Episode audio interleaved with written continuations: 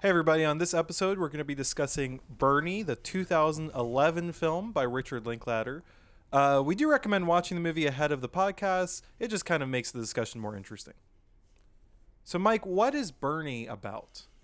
John, let me take you back in time. Everyone remembers the McConaissance, the stunning career turnaround of Hollywood ditz Matthew McConaughey, a movement of dark acting chops that began with our favorite purveyor of all right, all right, all right, taking on the role of the nihilistic Rust Cohle in True Detective.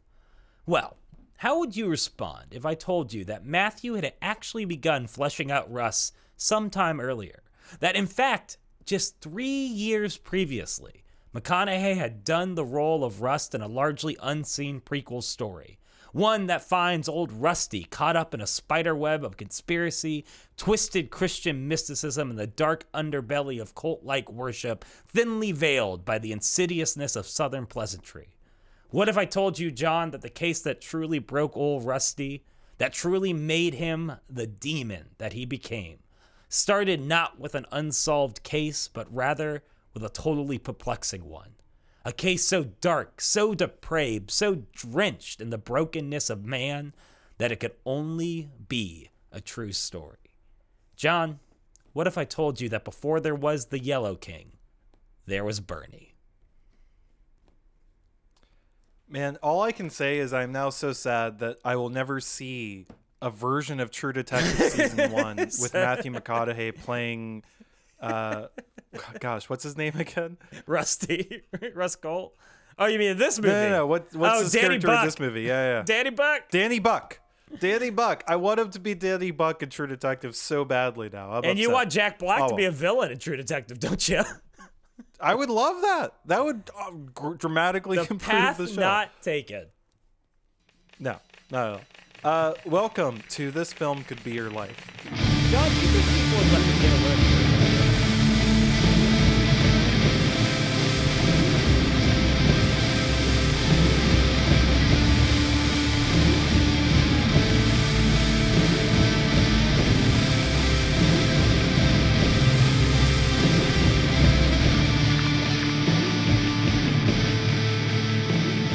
everybody, welcome once again to This Film Could Be Your Life, a film podcast where two friends take the movies that they love way too seriously. My name is Jonathan Devine. I'm joined as always by Mike Overstreet. Hello. And yeah, we're talking about Bernie. This is a 2011 biographical black comedy crime film. Hmm. Richard Linklater often has like five or six words in the genre identification. Yeah. You know what I mean? Yeah. um, directed and written by Richard Linklater, uh, also written by Skip Hollandsworth. Uh, the film stars Jack Black, Shirley MacLaine, Matthew McConaughey, and it's based on Skip Hollandsworth's uh, January 1998 article "Midnight in the Garden of East Texas," which was published in Texas. Monthly magazine. It's a great title. Great title. I, Yeah. you know what? I haven't read the article. I just realized I, I messed up. I'm assuming you didn't read it. Oh, I've read it many times. Sitting Nope, by the fire in Carthage, Texas. I could just tell. Yep, yep. uh, you know, we I really should save this for for uh, stray thoughts. You know what? I will save it for stray thoughts. We'll get there. At any rate, so this movie explores the 1996 murder. Uh, by the way, Wikipedia spoils the movie in the in the second sentence. Yeah, yeah. Explores the 1996 murder of 81 year old millionaire Marjorie Nugent in Carthage, Texas, by her 39 year old companion Bernie Tiede uh, who was so popular in his community that the prosecutor had to request a change of venue in order to avoid a biased jury. Um, this is a movie that is was relatively successful when it released uh, in terms of acclaim. It did all right at the box office. It made back its budget barely, by the way. It was a six million dollar movie. It made ten billion dollars. Yeah, it's not at the box office, and you know, weirdly, just really stayed under the radar. I think it's it's an interesting movie because I I sort of still don't know why I've seen it. I think that around the time it came out, someone I knew just happened to catch it and wouldn't stop gushing about it. I don't even remember who. And from then on, I, it sort of has sat in the back of my head as this really fantastic, genuinely underrated movie. And in particular, underrated on the part of Jack Black's performance. Yeah. uh, which we'll get into a little bit. But we start by talking about our history with the movie. I kind of just said mine. Um, I've since then I've recommended it as often as I could to people, and like I said, it's just a kind of weirdly unknown movie, but is really, really pretty fantastic, as I'm sure we're going to discuss. Uh, Mike, what's your history with the movie? Well, I saw this for the first time on Wednesday. Um, Pretty short history. That's it. Yeah, no, this is a first for our podcast. Uh, this is the first time I've gone into a movie blind before hopping on the next week to record. And yeah, this is a one of those films that you're like, I can't believe this exists. Like, I can't believe one, I didn't see it. Because actually, I think tonally and in terms of thematic resonance, this is a movie that is kind of made for Mike Overstreet. I don't know, like, and I also love Linklater. So, really interesting hole in his uh, filmography that I, yeah, I, I just never saw it. And, and it's not to say I wasn't aware of it. I've seen this movie come across recommendations. Um, you know, even just about every movie that I've probably ever watched from In Bruges on down that I've ever looked up on Rotten Tomatoes. On that little section that says you might also like Bernie's almost always there. Um, and I just never saw it. I don't even remember it coming in theaters. I just have again, it's kind of like either, you. actually. Weirdly, yeah. It's kind of like you. I don't even know how I'm aware of it. I just knew that this movie existed for a long time. Always meant to check it out and never did. So John made me watch it, and it's a banger. So excited to dive Yeah. into it. I'm interested. You mentioned movies that are similar in the way that this is almost made for you. I have been thinking about In Bruges a lot as well. Which, Yeah. You know, in, in some ways is dramatically different than this movie, but in tone, in my opinion, surprisingly comes close and Yeah. and ends up being about a lot of similar things, which I guess we'll get into. Um, anything else broadly about the movie before we just dive start? You know, we just dive right into it. Honestly. Yeah, I guess let me touch on that real quick. Obviously, they're both dark, dark comedies, and maybe this is the perfect segue to what worked. But dark comedies are the hardest genre to do well. This is just like, in my opinion, the hardest balance uh, to pull off and to still capture any allow like any level of humor with a subject matter that actually deserves the title of dark is just complicated.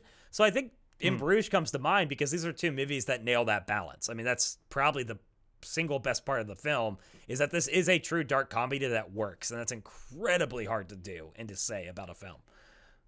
Do you think that part of the the darkness, part of the edge of the movie comes from the the truth of its subject matter as well?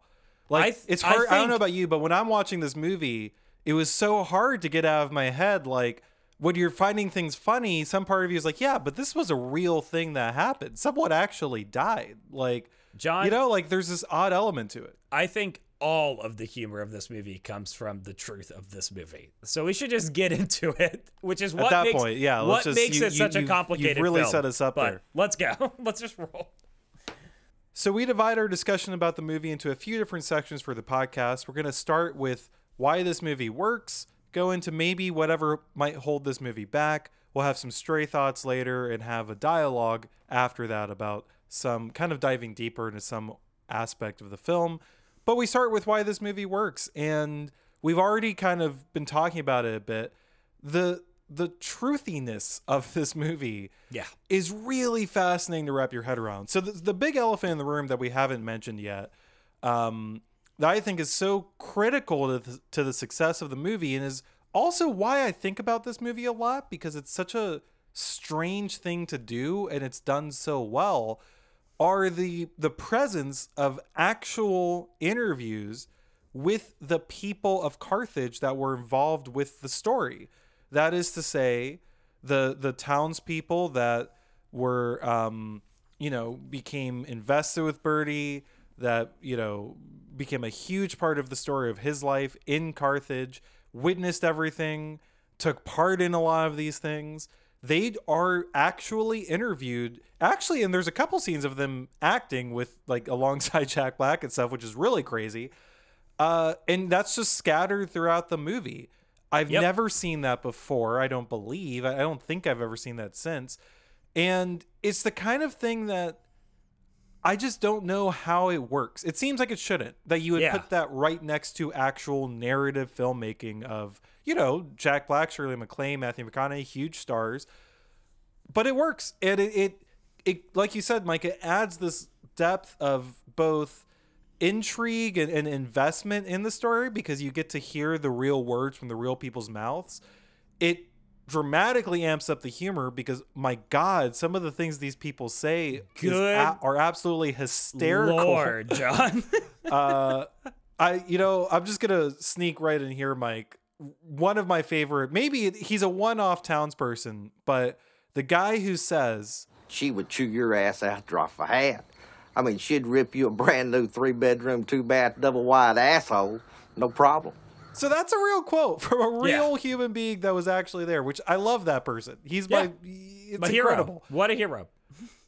and you get but there's so much of that throughout the movie and you're constantly it beggars your belief over and over again that that these are real people and and it adds so much again to the comedy to the tragedy to the intrigue it's so clever and i can't believe it works or that's done as well as it's done um, so i feel like we have to start there and I, i've i've kind of elucidated a lot on this topic but wh- what do you think mike did you how do you respond to that have you seen this before am i crazy this this is like No, a I- very I- unique thing right Legitimately, like Nathan for you is the only thing that came to mind. Oh Like, yeah, that's a great, but but also a great great pick. I think that Yeah. is very Yeah. similar. That you're constantly asking yourself, is this real? Is this not real? But yeah. still not quite the same. Yeah, Hundred percent. And you know, I'm gonna tackle this in twofold. I want to because like I think the first half of it is just like I want to heap as much praise as possible onto Richard Linklater, and this is like always true for him. And what I mean by that,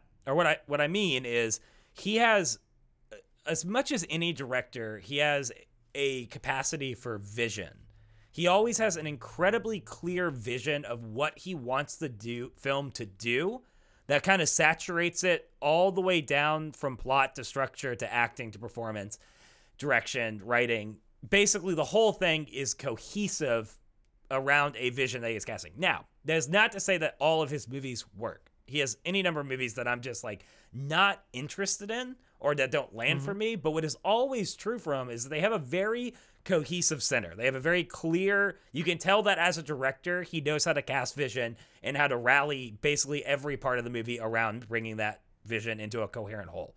And yeah, that's I think one of his greatest skills. You watch Boyhood, you watch any of the Before Midnight, After Sunrise, all these things. Like all those movies kind of fit into what I'm talking about. But the how well this movie does at being a quasi documentary dark comedy true crime story is just like I think the single greatest testament of his career to that attribute of him as a director. This movie yeah. like you were just saying, I've never seen anything like it.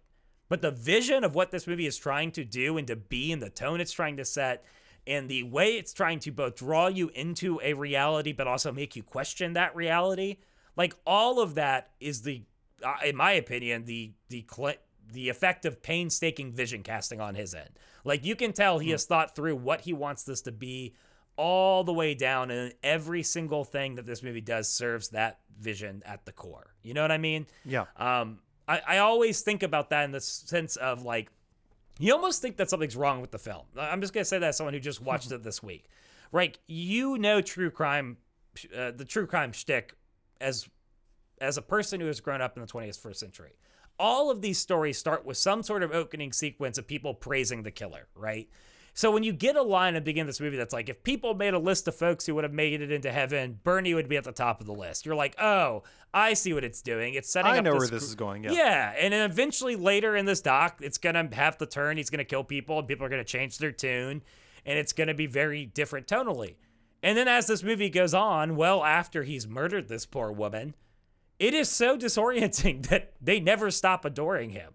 Like it Right. just it just keeps going, and the I- think at first I'm like, there's something wrong. Like you've made a miscalculation, but it's not because these are real people.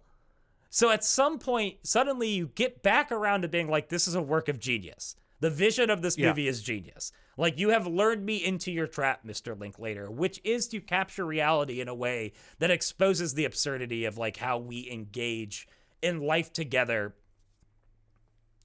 Yeah, amidst violence and all these other broken parts of our humanity. Um, and the complication and confusion that comes out of that. So anyway, does that make sense? That's the first thing. I want to it, shout it out. him. totally makes sense and I, I think this is a related point but just to kind of throw it out there real quick i think it's fascinating that for the for the scale of the vision as as you call it it's so uh coherent Yeah. right it, it it doesn't feel usually if someone's and actually that would be my my biggest i i really like boyhood but this would be my biggest point about it is that i think it's you, almost have to know how crazy the vision of the movie is going into it because you have to forgive some of the little Yeah, difficulties with, with the storytelling.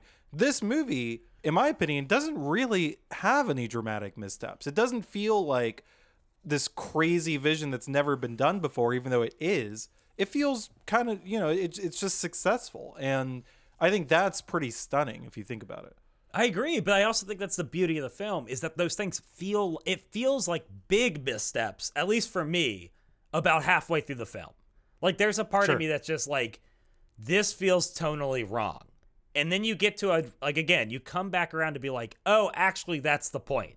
This is totally wrong and that's reality." and that's how jacked up like both this town is and the situation and the tragedy of it, but also us as human beings. And I think that's like what's what blows my mind about this film is that he has thought through like the discomforting nature of even how he is going to set up this arc, right?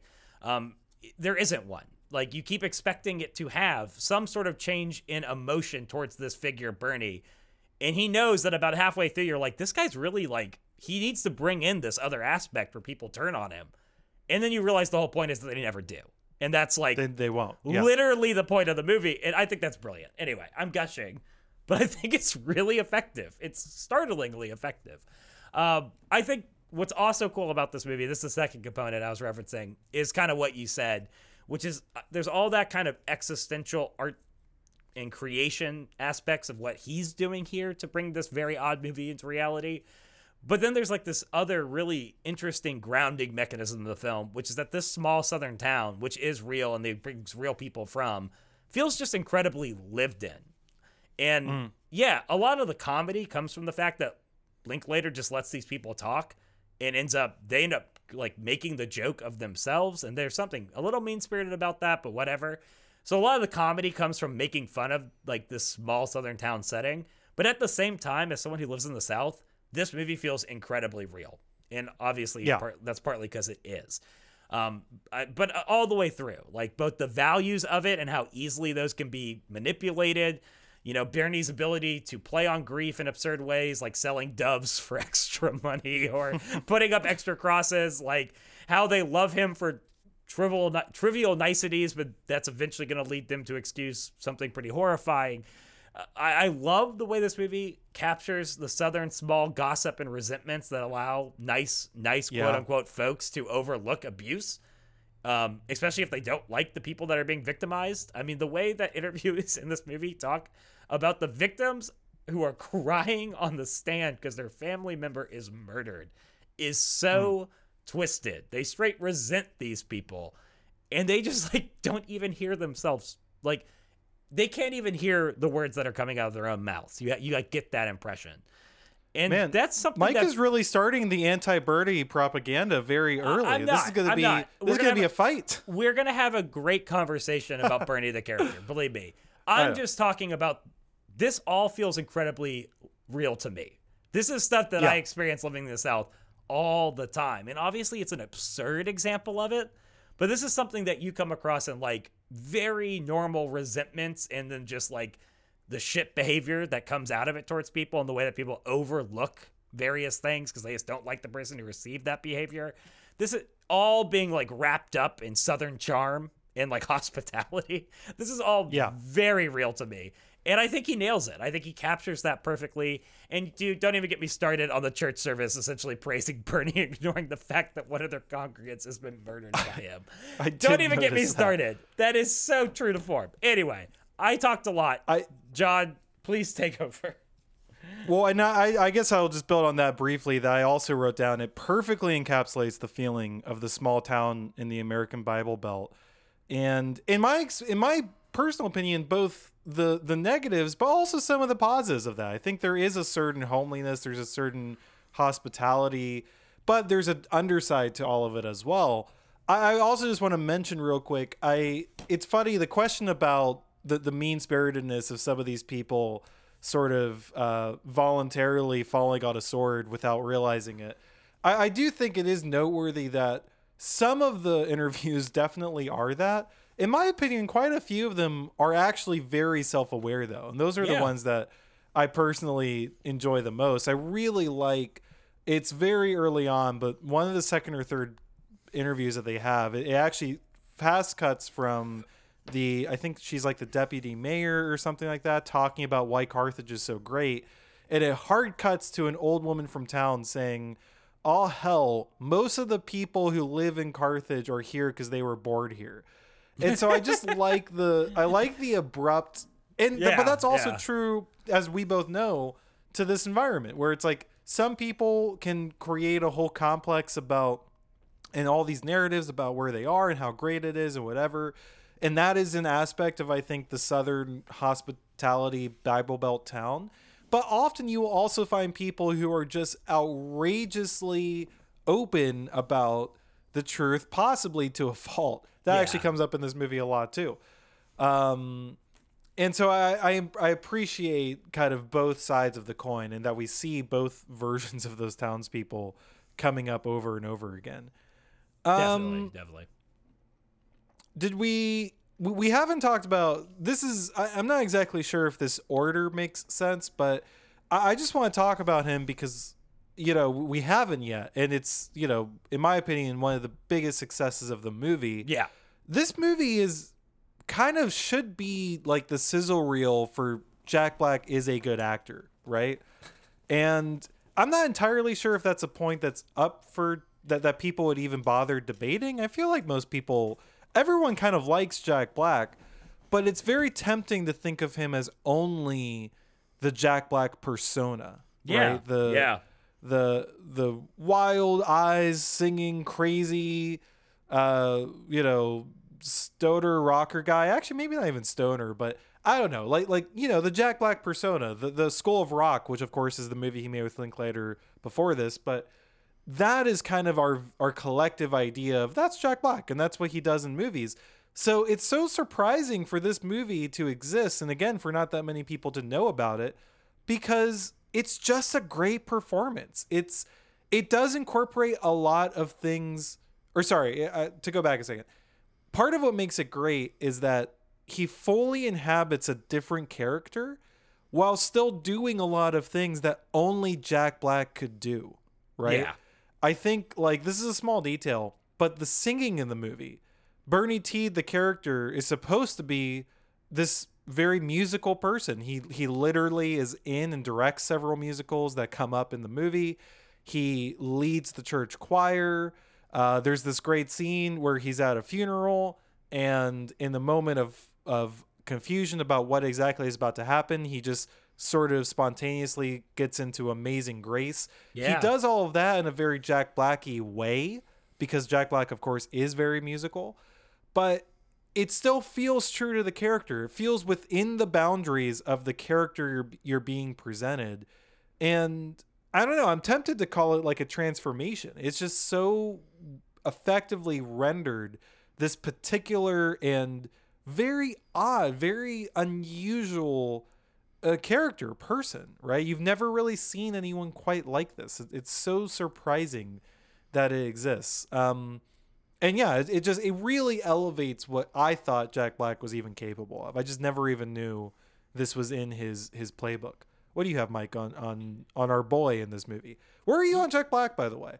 Oh, I Just- love Jack. just I, mean, I like Jack Black. General yeah. Pro, yeah. I think. He, I think he- anyone our age has to, right? Yeah. Because we came of age somewhere around School of Rock.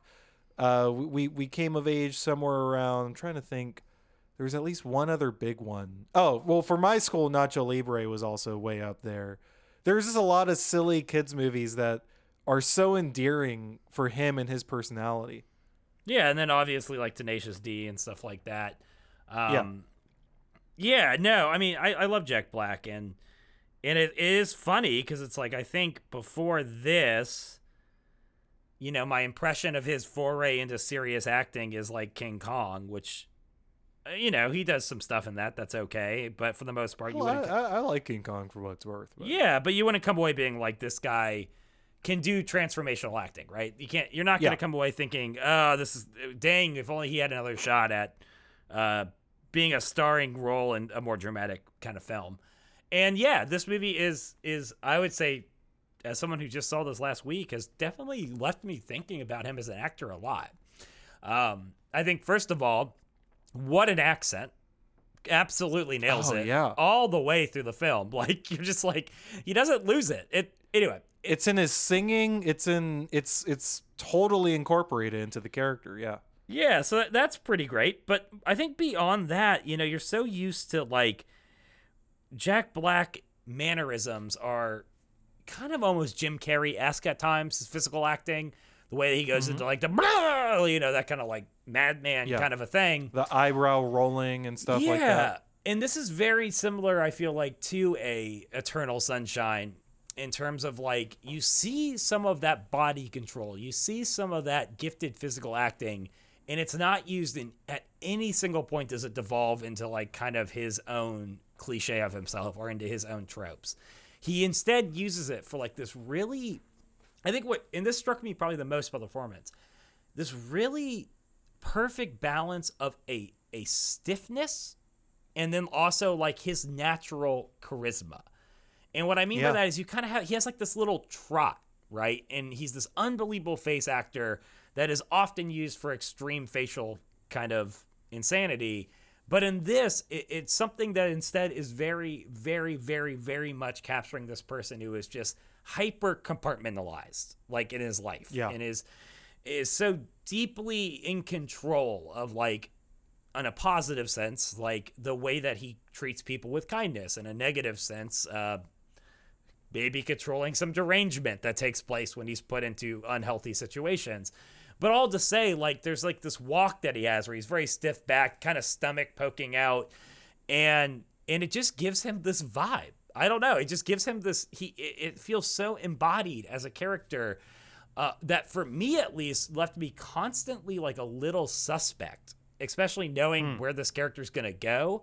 Where I'm kind of like, there's something off about this person, which I don't even think is true. I think that's just I know that this leads to a murder, so I was looking for it.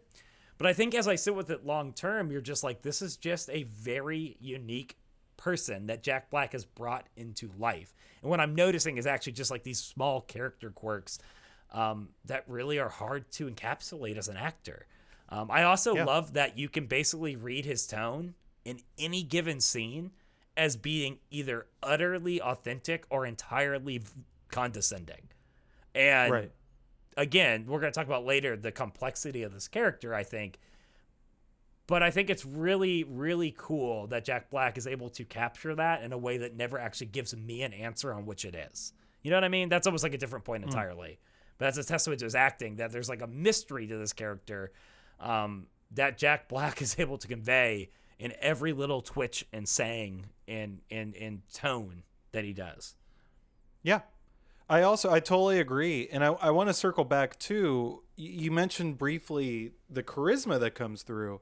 And I think that's really key because you have to accept as the audience member why this town falls so in love with this A person. right? thousand percent, yes. Yeah, you, you, it's in because it, it's so. It, I wouldn't even say it's critical to the story. It is the story. The story is about how after a heinous crime, a town is so united behind someone that they it's it, theoretically they couldn't even get a conviction for an obvious you know for an obvious murder.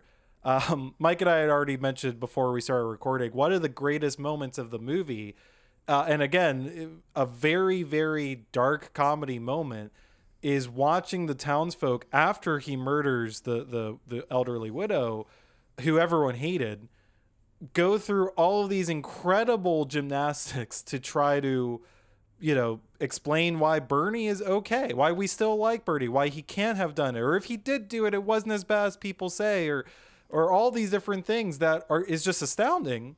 But the key thing is it's astounding, but you you still believe it, and part of believing it is is also in a sense being spellbound in a similar way, or or at least understanding why they're so spellbound by this incredibly generous, incredibly nice, uh, almost caricaturely over the top nice person that they've been living with for all this time. Yep. Yeah. Um I've said a couple. What what do you have, Mike? What else do you have, I should say, for for why this movie works? Well, I guess we can stick with the actors. You know, I, I can't really shout out the townspeople because they're just they're just doing their thing. Um, and God bless them for it. But I do want to shout out the man that I called a ditz in the opening monologue. That was obviously for comedic effect. Um, I don't think that about him, but Matthew McConaughey as Danny Buck is. I just, I just, So I just love him. Um, I love Matthew McConaughey pretty much in any movie where he's playing a Southern gentleman, especially when he's doing so by just being the perfect idiot who doesn't think he's an idiot. Like he captures that better than maybe any living actor. Uh, when he has the quote, Now, one of the main things, and why I have this job, and why I feel like I'm good at it is, you see, I'm naturally suspicious. Yeah, sometimes I find myself waking up in the middle of the night. I'll be, I'll be staring off out through the backyard into the woods, and, I, and I, I'll be thinking about all the crime and mayhem happening out there, and that, that's, that's when I start putting it together in my mind. I stalk the criminal. I wait, I watch, and I listen. When the time's just right, that's when I pounce. Ain't nothing I enjoy more than the sight of a criminal just just, just wriggling on the end of my hook. eh? You know, and, and folks like to see the DA at work. Panola County ain't gonna hire a DA who doesn't know that this is a full-time job. All the time. it's incredible. so funny. It's funny. incredible. And he delivers it with such like unearned like arrogance and like confidence. And that is something that he as an actor does so well. Someone who is just so deeply assured of themselves for no logical reason because the person is a objective moron. And uh, I love him as Danny Buck in this movie, and I think he does a stellar job. Man, when was so? This really does precede Dallas Buyers Club, True Yep. Detective season. one. This really should have been, you know, for, for as much as it was a bit. I have to say, y- your opening monologue was kind of right, Mike. This Yeah, sort man. of this should have been the arrival on the scene of McConaissance, but we just no one was paying attention. We didn't We understand missed until it. later. Didn't know what we had until it was gone. Uh, I should confess at this point, Matthew McConaughey actually comes up for me a little later on in another Sure. segment of this podcast. So we'll we'll I'll, I'll maybe save some of my thoughts. I think broadly I agree, but there's things about the performance that I'm curious about that, that I have questions about. I should say. Okay. Uh, certainly, he's very fun to watch. I could agree with that, and has a lot of extremely funny moments. This character is not fun, but I do want to shout out Shirley Yeah. MacLaine Yeah. for I think what she does best in this movie is make the character very consistent throughout. Yep. Because our relationship to that character, I I don't know if you agree, but I think changes over the course of the movie. Um, Yeah. partially because because her relationship with Bernie changes several times, and it's actually pretty remarkable. I only really noticed this on the rewatch, but it's remarkable how you can tell that her performance is very cognizant of that. And, and what I mean Yeah. is that she's making sure to do things in every bit of the movie that keeps the character consistent with itself. So when when we're still kind of unsure about her, when she's, you know, at the beginning she's mean, but you know, maybe there's something beneath that.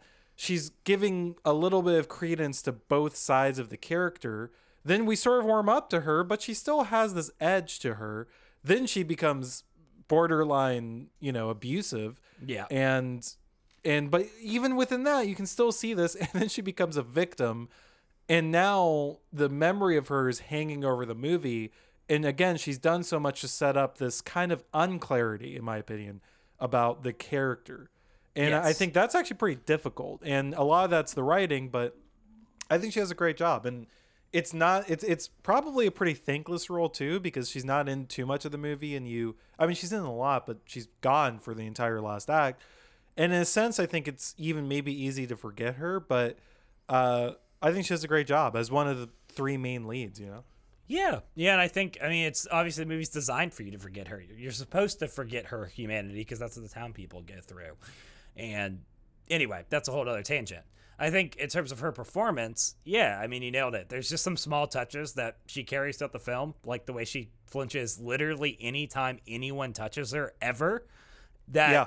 Kind of just never changes. And I think for me, she kind of becomes the almost like the moral Rorschach test, obviously of the town, but also of the viewer. You know, because like if you look at her from one lens, she is just this encapsulation of like the sad, lonely, vulnerable old person that a a con man could obviously like abuse and then ultimately murder. Or if you look at her from the other angle, she is the abusive, rich, entitled control freak who could drive a largely fragile person into insanity. And hmm. what I love about it is that she is that at every second she is on the screen.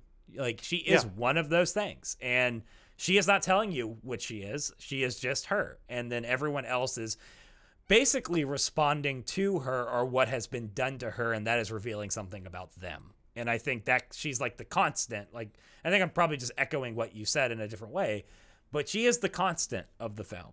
And i think that is a really fascinating choice and i think she does a very good job with it. It's also why you said to me before we were recording you or maybe you said this in the episode i honestly don't remember but you said you- you're fascinated by the idea of how these people the townspeople would respond to the movie if they like Yeah. seeing it yeah. And i think her character is why i'm so fascinated. I almost wonder what they think about her portrayal because it is like you said kind of a rorschach test. It's i think it's it's actually very easy to watch the movie and walk away almost siding with the townspeople in terms of like you know maybe this is just maybe that works out for the best. Like i i get it right? Like in fact also i don't know if you realize mike because again this is much clearer on the rewatch but a lot of what they say at the beginning of the movie is pretty shocking given the fact that she gets murdered. Like like one of the first things you hear about the character is a townsperson saying there's people in town that would have shot her for five dollars. And i know that's a phrase that's just a saying but still pretty odd what do you Yeah. think about Yeah. that's where this movie's going. That's where the real life went. Yeah. Um but, but then part of you thinks but you know i think there's it's also funny because i would say the townspeople are also a rorschach test i guess the whole movie is just because one response to that is to say oh my god like how could these people be responding that way? Uh you know what's wrong with the people? But then the other response is but what does that say about the person? Yeah. What does that say about who she was as a human being that real people who were in her community after her murder are willing to say you know i'm not so broken up about that and it's I, I think a that is camera. a sneaky yeah into a camera i think that's a sneaky fascinating part of the movie which actually we'll probably dive into a little bit later as well but yeah but yeah, all of that to say, I think the character is great, and I think she portrays the character very, very well. Um, honestly, all the only thing I have left to say is, and we've already been saying this a lot, but the movie is seriously hilarious. It's just a very funny movie. I don't necessarily know if we want to get to the thing of breaking down individual bits or not. Um, but suffice it to say, so much of the townsperson interviews, so many little, almost vignettes, vignettes. Um, I really enjoy when Bernie, which actually is pretty dark because it's it's right before the murder, but I really enjoy when they're eating Oh uh, lunch at the Mexican restaurant, and he's trying to get her to stop chewing and he tells her it's refried beans. You don't it's it's you don't need to chew it this many times. And she just with the most deadpan expression just keeps on chewing. Oh, my god. That's Lord. incredible. yeah The efficiency of her chewing. It's inefficient.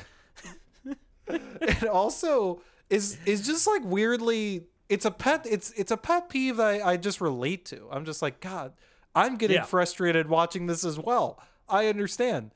Um so I, I mean there's just a lot of funny things throughout the movie. I guess my only other shout out, there's one guy, there's one townsperson they interview several times who is is pretty incredible.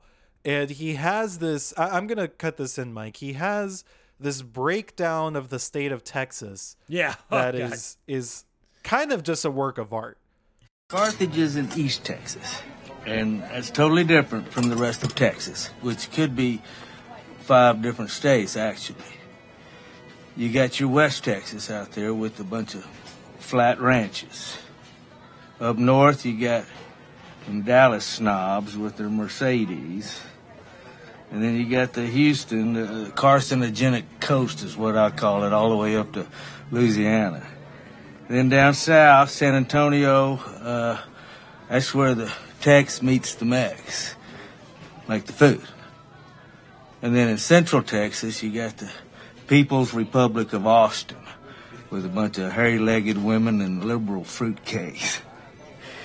Of course, I left out the Panhandle, and a lot of people do, but Carthage, this is where the South begins. This is life behind the pine curtain. Yeah, it's brilliant. It's absolutely My favorite part about it is uh, what he just says. Of course, I forgot about the panhandle, and most people do. Pause. But the thing about Carthage, he just moves on. Yeah. And Because after admitting that no one thinks about the panhandle, doesn't say anything about it. Well, that's And that. It's just that's that. Uh, so yeah, that guy, I, I, he has several great one-liners. He has some pretty, you know, I will say he's got some tough thoughts on the people in the town. Yeah, a little uh, tough. That little tough Birdie hang. gets. What's up? It's a tough hang. It's a tough hang. It's a little bit. It's weird because it feels like classism, but I'm also like, certainly some kind of elitism is on display, and it's hard to pinpoint exactly. Um, so, but incredible, and and just a lot of a lot of funny things from the townspeople going around here. Yeah, yeah. Um, I I know you said you weren't sure about going through scenes, but I, I don't care what you say, John. This is my podcast now. I'm gonna run through some scenes because this movie is is freaking hilarious. I mean, there's two from McConaughey that are brilliant. When he does Danny Buck's Wheel of Misfortune for beating up drug dealers is just like what? Um, Which begs the can, can we just point out and that that is something that a small town DA would do. I didn't Yeah. look up if that's real or not. But can I just point out that it doesn't really make sense to think that because if you had enough to put away all these people, you would just go after them, right? Yeah, Like, no, am I crazy? I was just like, wait. again What? he, he's a moron like that's the point this Yeah. guy thinks he's smart and he's I mean, and, which is funny because like when he catches the deadbeat dads with the hands on the truck competition it is pretty clever it's also just stupid as hell like he Yeah. is able to catch these people because he's one of these people he anyway um, anyway just brilliant both of those scenes are deeply funny to me uh, we already talked about this line off mic, and it has some language that I don't love, but it has some theology to it that I think may be worth unpacking, John. So if you could run that real quick. Our Lord and Savior wore sandals, and he never married. And he had 12 disciples, and I don't think any of them ever married. And the Apostle Paul, he was a lifelong bachelor. And you never heard anybody in the New Testament say that there was a bunch of queers. no. So that scene, obviously, don't condone. Mike, wait, Mike, Mike, Mike, give me the theo- theological breakdown of this assessment Yeah. of Yeah. Jesus and the disciples. you know, I guess she uh, on one hand she has a point. Um, no one, Okay. no one in no one in the New Testament ever said that, so that's fair. It's, it's Um, yeah. On the other hand, this is the exact kind of nonsense that I have heard from Southern ladies, like spouting anti-gay nonsense, um, in my actual life living in the South. So, like, Yeah. this is one of those things where, like, this is a a stream of conscious rant that I am pretty sure I've heard before, and to actually capture someone on camera saying saying this Yeah. as if as if they are actually making a good point is delightful. I just felt seen, John. That's it. That's all I was That's- on it's- it. it is part of the dark kind of in line with what you're saying it's part of the dark dark comedy element of it because it's so funny and then i don't know if this is true of you but and then i kind of remember like oh this is real and like i know people who would say this and it's like ah, Exactly. It's there's an that's the edge to it right um I, i'm just curious as long as we're on the topic what were your thoughts on the on uh the bible never says he made liquor store wine mike it, it just Oh. says wine Dude, again, this is stuff. he could have made I- whatever wine he wanted This is stuff I heard in youth group, dude. I was gonna say Like, I remember someone in a in a in a camp that I was at, um, elucidating very very like like fully convinced that uh you know Bible never says he made alcoholic wine, Mike. There there you go. That's it. That's it. Yeah, Yeah. that's there you go. And it it's just like it goes back to how Could you movie is- explain to anyone listening why that is what is the point that's being missed? What, what what's what's wrong with such a such a proclamation as that? I, I mean, it's a fundamental misunderstanding of the ancient world and like the lack of clean drinking water, for one, in which it's like, For one, yeah. yeah, I mean, drinking fermented uh, liquids was like one of the best ways for you to like get any level of hydration and not die. So it's like there is a level of like wine is is deeply a part of of what it means to be a human being in this time of like human society. In fact, like most of these cultures only came into socialized living because of uh, like grain and thus for fermentation process like production. Um, there's just like a whole lot of stuff about agriculture and basically how that kind of comes into being for the purpose of producing wine and alcoholic beverages. Anyway, um, that's beside the point. I think the more interesting point is that this is just like one of those things in which we have gotten to a point as a or not we, but Christian culture, Christian civilization of disliking anything that involves like inebriation, and thus we need to find a way to read it back into the culture of the Bible. And that's just Yeah. a deep and profound like error because if you know anything about first century life, especially first century Judaic life, you know that wine and the blessing of wine and blessing of the vine is like a deep, deeply rooted part of the culture and is not in any way meant to be something that you abstain from. Now, Yeah. there is something very true to form about like uh, the Bible and Paul in particular does come and talking about like the impact of inebriation onto others, and that's kind of where people just like in a desire for black and white thinking miss the point where he's like, hey, it's not that wine is in and of itself bad. But he has a whole list of things of like if you get drunk on wine and then proceed to do X, Y, or Z, which are a lot easier to justify when you're drunk, suddenly herein lies the problem, right? And it's almost always how Yeah. it impacts the people around you. And that's a more nuanced understanding of concepts like sin and broken relationship and what is actually morally wrong or not wrong, thinking about it in terms of communal harm that we just don't want to deal with because it's complicated. So, anyway, I'm off my soapbox. This is a great line. It was. but it, I will it say is- it was a longer answer than I expected, but but it's a fair point. It's Yeah. and it. it I, think it misses the point. Is is just the broader. thing to say. Hundred percent. It's just. And it- and it's, it's just like, like, what are we talking about here? I right? don't like people to drink, so I'm gonna make up something nonsensical, and that's really what I'm talking about. It even going back to when we say that this is a lived-in southern town that they're depicting. This is just stuff that I'm used to like hearing all the time. I don't Right. like this, so I'm gonna jump through an insane mental gymnastics to make it God's law to all of humanity that God doesn't like it either, and thus you shouldn't Yeah. do it. And it's What are your thoughts as long as long as we're on the topic? What are your thoughts on this? Is when I'm most related to the character of Marjorie, uh, when the her her visible displeasure when the pastor pokes his head in on the ladies' Bible study to And asks for remind them Yeah. that they have a fundraising coming up for a new building. I think f- by the best detail is how she clutches her purse slightly Yeah. closer to her. As though Yep. he's going to physically take the money from her, which reveals something about her character, but also reveals quite a lot about the pastor in the community. Yeah. Yep.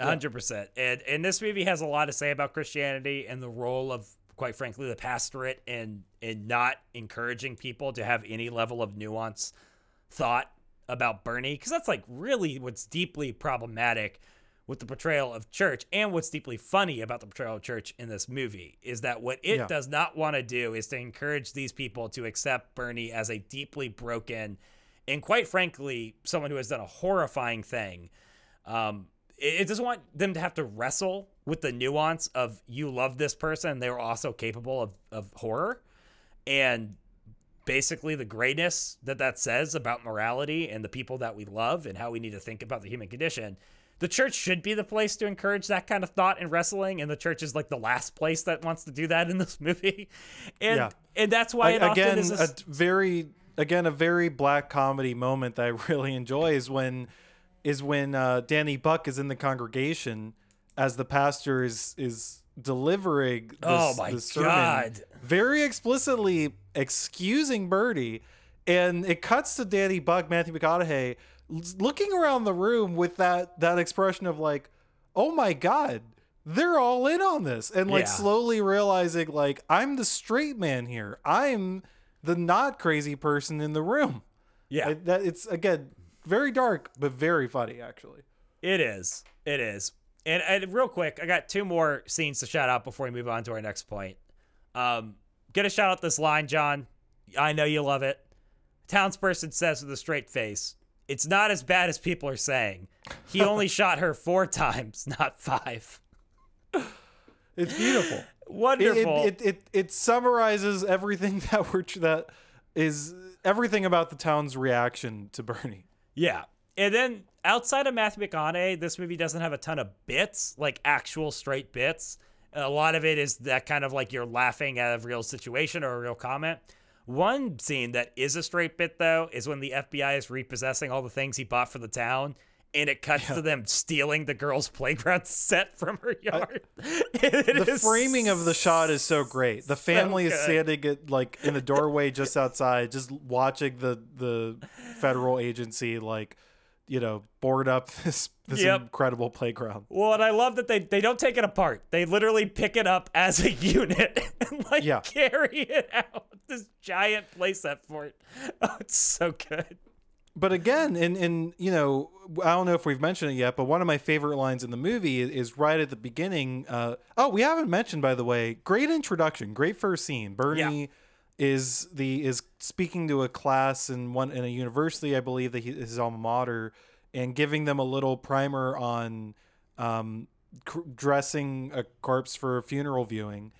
And first of all, amazing introduction to Jack Black in the movie, and, and almost a, almost like a, what am I thinking of? Almost like a Patton moment of just like, if you have a great performance, just freaking nail that thing right to the front of the movie Yep. in the first two seconds. Have it be the first and last thing you see. Yep. Yeah.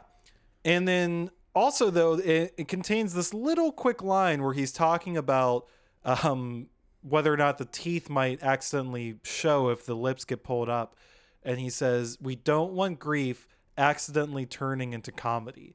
And I think the movie th- there's a meta side of that comment Yeah. where the movie is constantly flirting with the line between grief and comedy because even that scene you just mentioned Mike of uh, the the FBI repossessing that, closing up the Boots store that is unbelievable to think would have been open.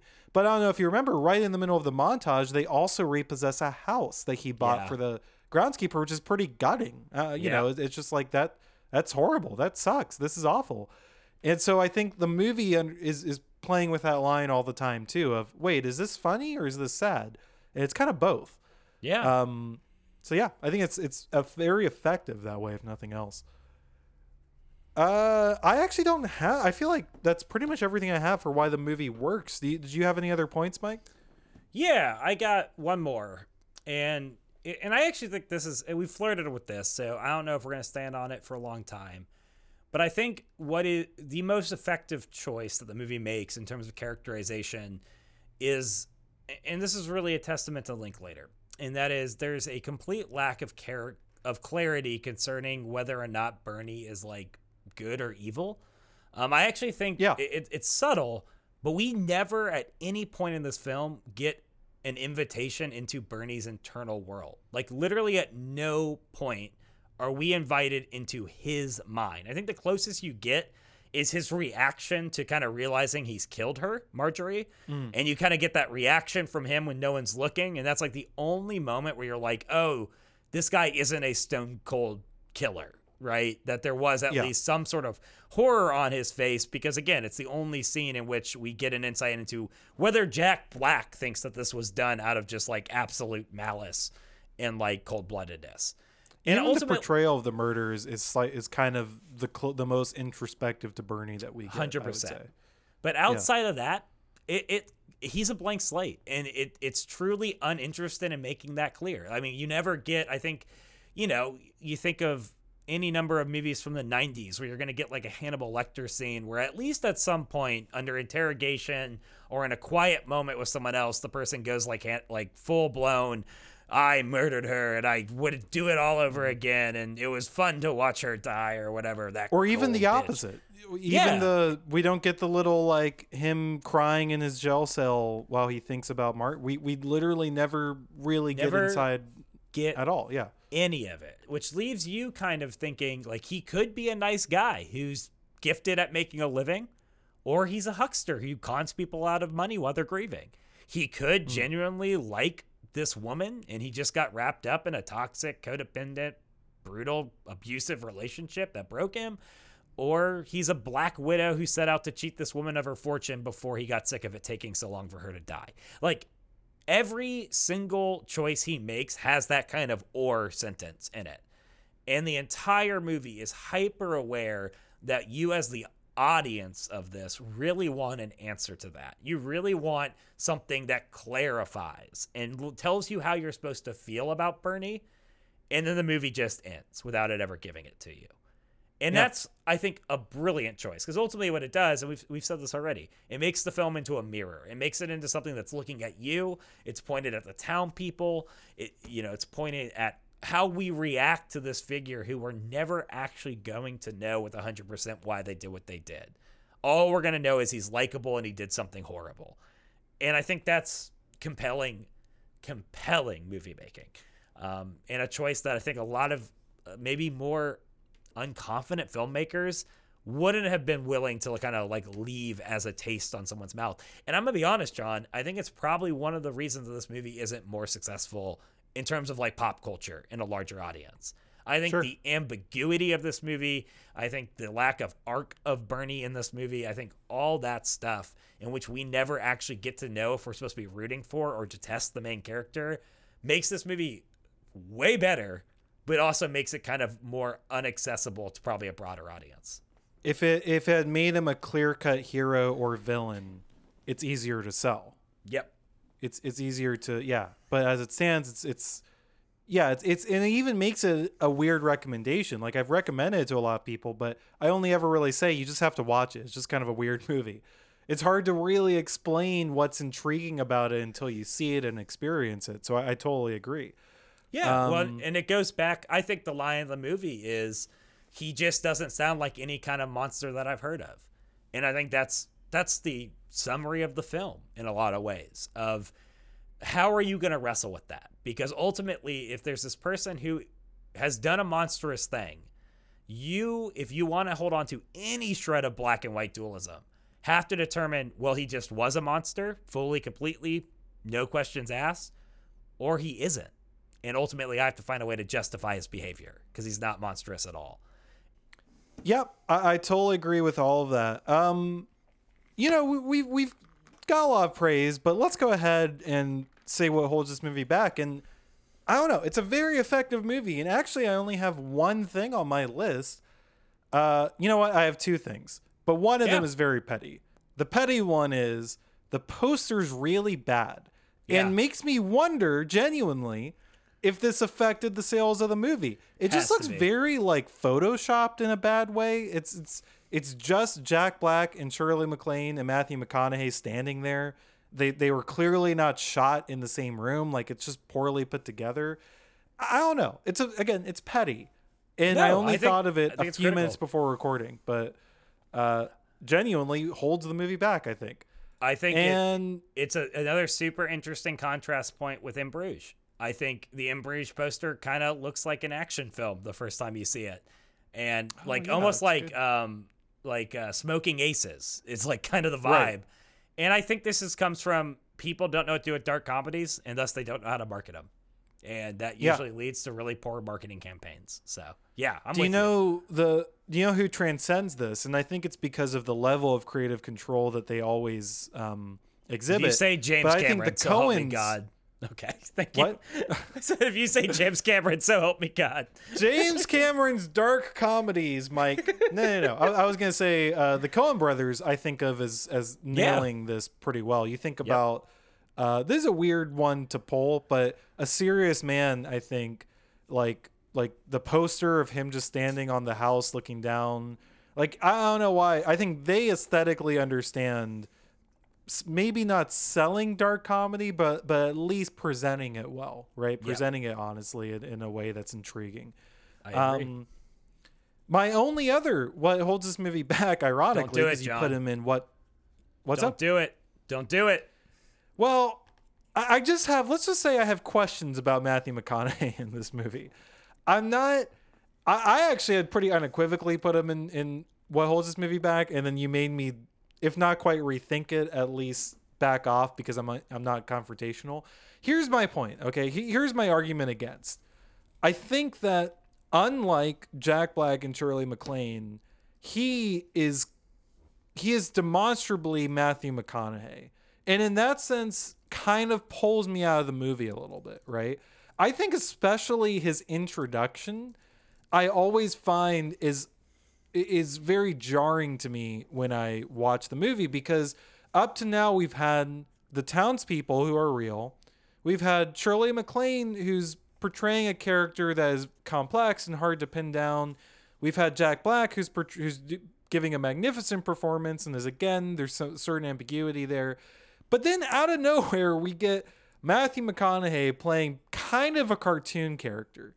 And what I think is fascinating is that over the course of the movie, the character it becomes more complex because particularly the way that he bounces between garish caricature and straight man, which I already kind of referenced that he has this role over the second half of the movie of being the only not crazy person. But for the first few scenes of his, he is the crazy person, right? Yeah. And so I don't know. I just have questions. I'm not even sure if that's McConaughey or the writing, but the, all of those elements make it hard for me to fully place him in the in, in like the victory column for this one, right? I, I think it's a little messy for that specific character slash actor slash performance. What, what what do you got? What do, what do you think of that? Uh, I do think he's the only actor in the film that you could accuse of being in a different movie. Of like you're you're acting. Yeah, that's kinda what I everyone mean, else yeah. is in a different movie. I think at times he is a palate cleanser in a good way. So at times that's actually it's actually a good thing for me. Um, and mind you, I've only seen this movie once, so I, I may go back through and be like, oh, he's actually quite garish and like doesn't fit at all. But this is just my immediate impression. I do think that on there there is an interesting reading of his character in terms of that move towards more of a straight man persona when he's more introduces more of a clown in the beginning that is kind of a a person in this town who is sane kind of reckoning with like the fruit of what he has not taken very seriously up until now which is kind of like his That's job a fair point. Yeah. in which it's like you're actually kind of watching him go on an arc in which he's just like it's all fun and games until like no one actually is listening to him the da as he's like trying to be like guys someone got murdered right Yeah. um and he's well, I love when they say. I, I love. We, we already referenced the scene, but it's so funny when he's in the diner, getting all of the townspeople around him, and one of them says he doesn't hold up well under interrogation, and he says he wasn't interrogated. He Yeah. walked in, sat down, and confessed. And I think that's what you're describing. Is that's the moment that the character is like, "Wait a second, what world am I living in here? What's going 100%. on?" And Yeah. and so there's a and I'm not sure that's an intentional reading. I'm just saying there could be one. I think there's also something interesting to say about the character, which is that he's probably the only one with stakes in this movie outside of Bernie and and obviously the victim. And what I mean by that is like you have to assume that as an elected official who is making a decision that the whole town finds very unpopular, that this isn't good for his political career. Like he's the only one who probably like loses by going after Bernie and basically doing his job. Um, and I think that's interesting, kind of to reflect on too, as it like as his character shifts in tone over the course of the film, which is so that like the funnily enough, I see that as something of a miss because it's something I've always been curious about, but I'm not sure why the movie doesn't go into. In fact, Yeah. the movie even feels like it's setting it up because when we introduce the character, some of the townspeople even mention like, you know, He just wants to get election is a huge part Yeah. of right, is a huge part of the nature of being a DA in a small town.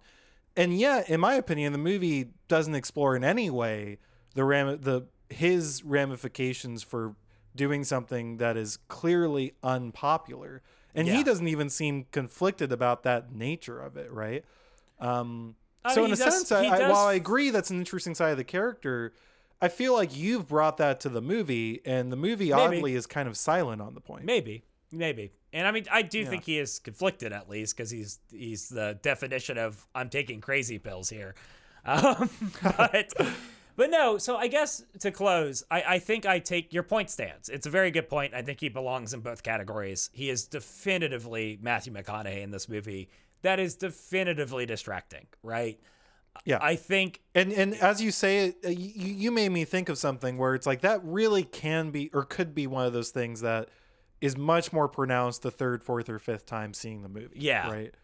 Well, and I and I will say this because this blends into what is one of my this didn't work as well as I wanted it to. Um, that is related to maybe a different taste because like I brought him up as a palate cleanser, and I think one of the things that does not work super well in this movie is any sense of momentum. Um, this movie, because of a, another thing also that I will bring up in a second of what didn't work for me in this movie, this movie is very episodic. It is very vignette oriented. It is very documentary in style, and there isn't really, for me, a ever strong sense of movement.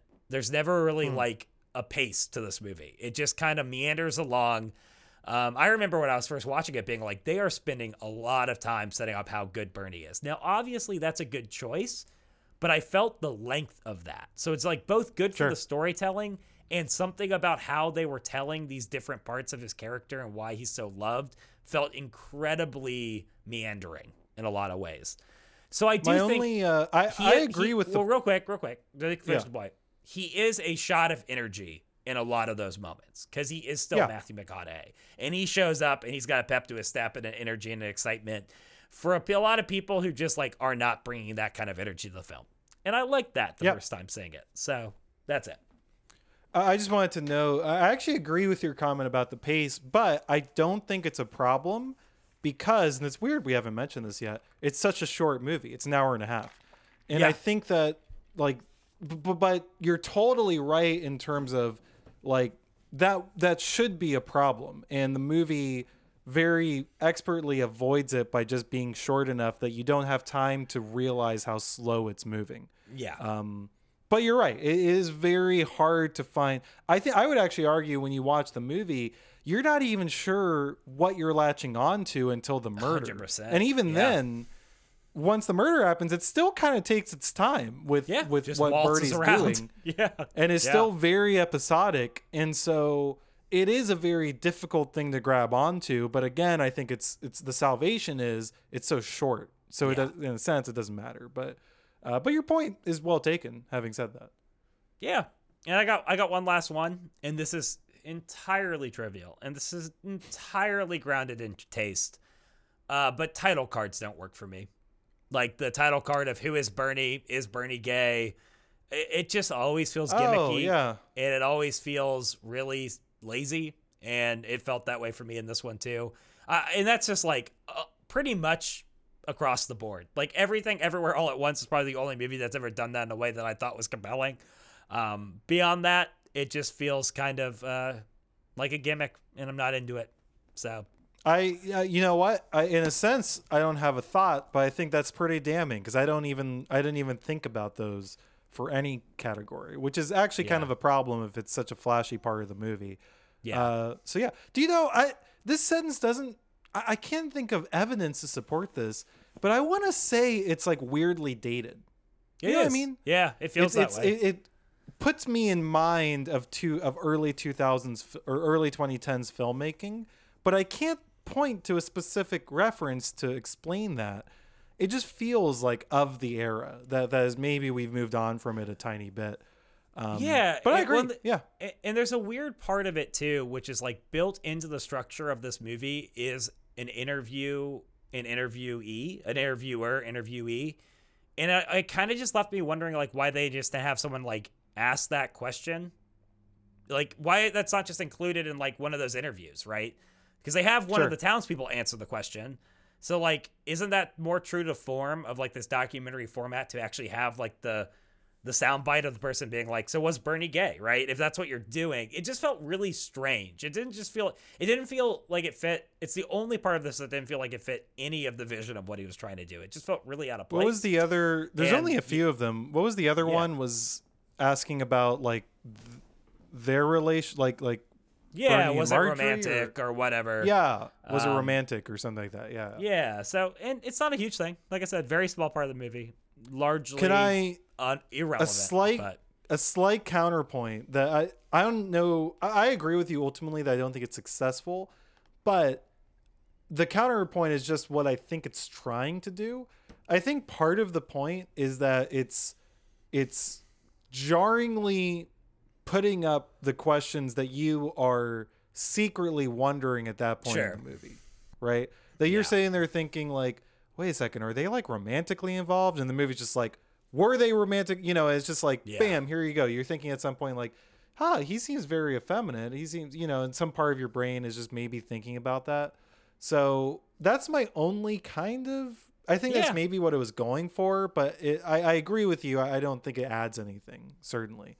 So yeah, yeah, yeah, that's fair. uh, all right. Well, we're going to take a quick break, come back with some stray thoughts, and then a bit of dialogue dive, diving deeper into one element of the movie.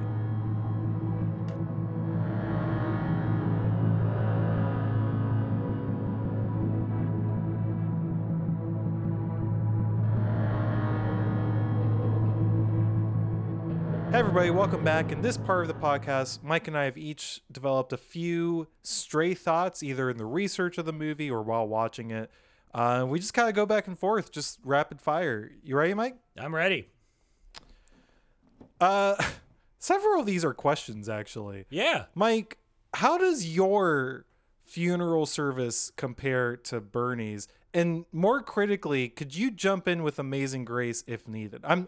I want you to know I'm judging you. This is a. I, I am harshly judging your abilities as a pastor, as a funeral director, as a human being. Honestly, Yeah, I would say Yeah. primarily uh, mine have a lot more pyrotechnics, a lot, a lot more Okay. strobe light. I like to bring funerals into the the 21st century, John, because I'm a modern man with modern principles. So yeah, that's the pri- primary way. I'm gonna let you sort out what that means. Um, and- I, you know, I- I'll be thinking about it the rest of my life. yeah, yeah. As for singing "Amazing Grace," uh, yeah, I got a lot of auto tune on my computer, so I can Okay, I can go. I'm ready Anytime. I'm gonna guess it wouldn't. It wouldn't hit quite the same way. Uh, but, you tomato, know- tomato, tomato, win and rum. Okay, you know, more, more power to you. I can't. I can't disagree. Yep, I got you there. So, all I wrote for my first one is God, I hate the South. That's it. That's it. That's all I got. Uh, this is a know, this is a stray Oh, go ahead. thought section, and that was legitimately a stray thought I had nine times watching this movie, so it had to go in. this is how I know that like living in a place has a profound effect because I'm pretty sure five years ago that would have been on my stray thoughts. But being away for so long, I, I just didn't even occur to me. I'm just like, oh yeah, no problem. Yeah. What a great, what a great, what a lovely little town, Mike. You're, you're not having people point out that Bible characters are gay to you on a daily Yeah. basis anymore. Don't so have to, excuse me, or pointedly pointing out that they're not gay. That- yeah, yeah. Please, please get it right, Mike. My bad. Um, you know, on a similar vein, have you ever had money denied to the church because you wore Bermuda shorts on your day off? Is that is Ooh. is that an experience that you've you've taken feel- place in, or I feel like I have had explicitly tithes given to the church because someone saw me in Bermuda shorts on my day off. That's that how says a lot. That's, how I'm a hot pastor, John. That's what they say. That's what they say. man. The old Can't do anything about that sentence, can I? It's just- no. We actually do have It's a just- bit for a long time. Rick, my wife and I, that like my biggest fans were like 60 to 75 year old white women who just like Hmm. loved my sermons. It was so funny. I don't even know why. It was just like my demographic there for a moment. I mean, I, I guess we all know why now. You've just you, have just elucidated. well, you saw the, you saw the movie You- Bernie, so now you get it. So I was gonna say you and Bernie have a lot in common, I guess. So Uh, good to know. Good to know. Speaking of John, I actually want to do. Uh, I'm gonna jump right into mine. speaking of having a lot in common with Bernie, you are a Type Nine on the Enneagram. Is this movie about you? I, I I don't agree with the assessment of the character of Bernie, but now that you say it, what's particularly damning is the woman who says of Bernie, Bernie was so nice and so caring, but sometimes you just have to be able to tell someone to piss off. Yeah. Um, so I think that element is that that that hits a Type Nine pretty deep. Yeah. That's just like oof, you know, it's it's tough. I'm I tough. I like see in my my third eye, my mind's eye. I see a future in which you stayed in Tallahassee and you just shoot me one day, John. You just murdered me and stuffed me in a freezer and felt really bad about it. that you, you've you've characterized yourself as the as Marjorie Nugent. Yeah. and we're just not going to explore that. I'm just gonna we're just gonna roll past that But you're but you don't think I'm wrong. That's no comment. Um, I almost put this in what holds the movie back, but I decided it was more fun than actually a problem. But there's lots of anachronisms in the movie, and one of them is really staggering. And it's weird to think I didn't notice it until I was I was on IMDb and it's up there, and I'm like, oh my god. But Mike, did you realize that it didn't even? It, I almost didn't even see it after Ber- Bernie murders Marjorie, he gets a call on an iPhone in a movie taking place in the 90s. Oh.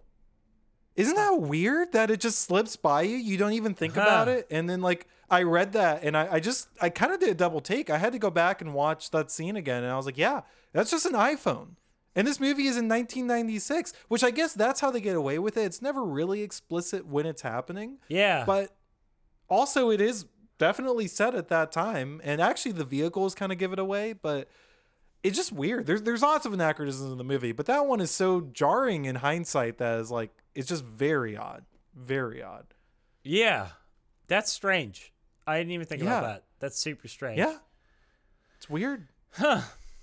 Um. Well, okay. There you go. I think the best thing that I can say about the opening sequence of this movie is that it was very helpful and informative. I feel like I could embalm a body, and that's that's a testament to this movie's strength and commitment to research. So, there you go. It made me think about embalming more than I've ever thought about before. I'll yeah, give you that. didn't like that. Uh, this might be. I'm. You're. You can tell me this is too personal of a question, but uh, what what are you what are you aiming for, Mike? Are you aiming for burial or embalmment or like or sorry or uh, cremation or what's your what's your speed?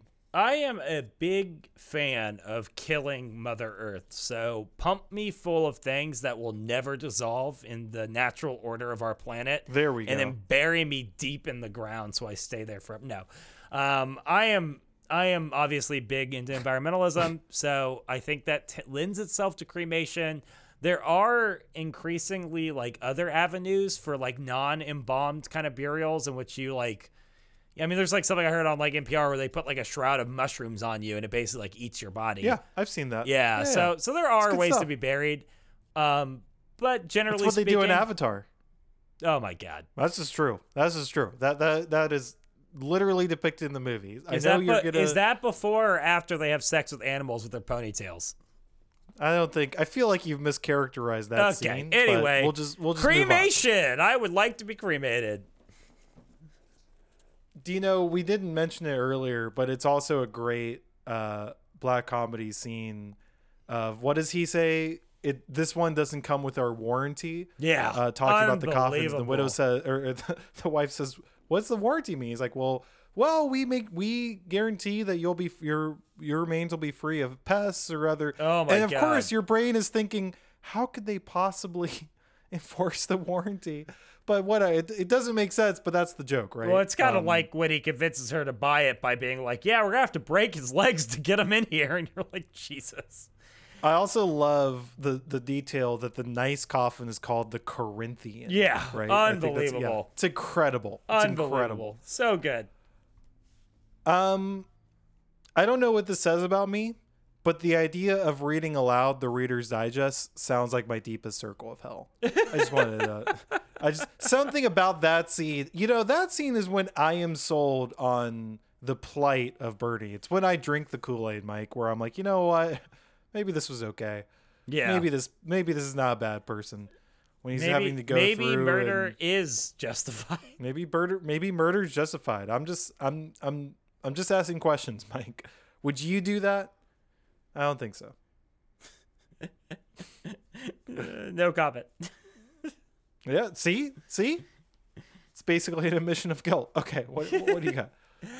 Uh, her her nose was so high she drowned in a rainstorm. Just a a great great line that I'm gonna start using immediately. Yeah, there's there's a few of those, but that one really does. That one sticks with you. Um a little bit of real world real life information. Um this is actually I guess this was two separate things, but I'm going to make it into one real quick cuz one they're both really small. The first is the funeral home actually did not allow the use of their name. It was it's it's called something else like Howard Family Funeral or something. Um, yeah, didn't want to be associated with it, which you're like, you know what? I get that one. That, that I'm, I'm, I'm, that's fair. Um, the other thing though, which is actually should really be its own whole point, but are, Mike, do you know at all what happened after this movie in the life of Bernie Tiede? No. So, kind of fascinating. Basically, because of the release of the movie, a lot more attention was given back to his case. And I think, in particular, there's evidence that was discovered, which was that he was actually abused as a child.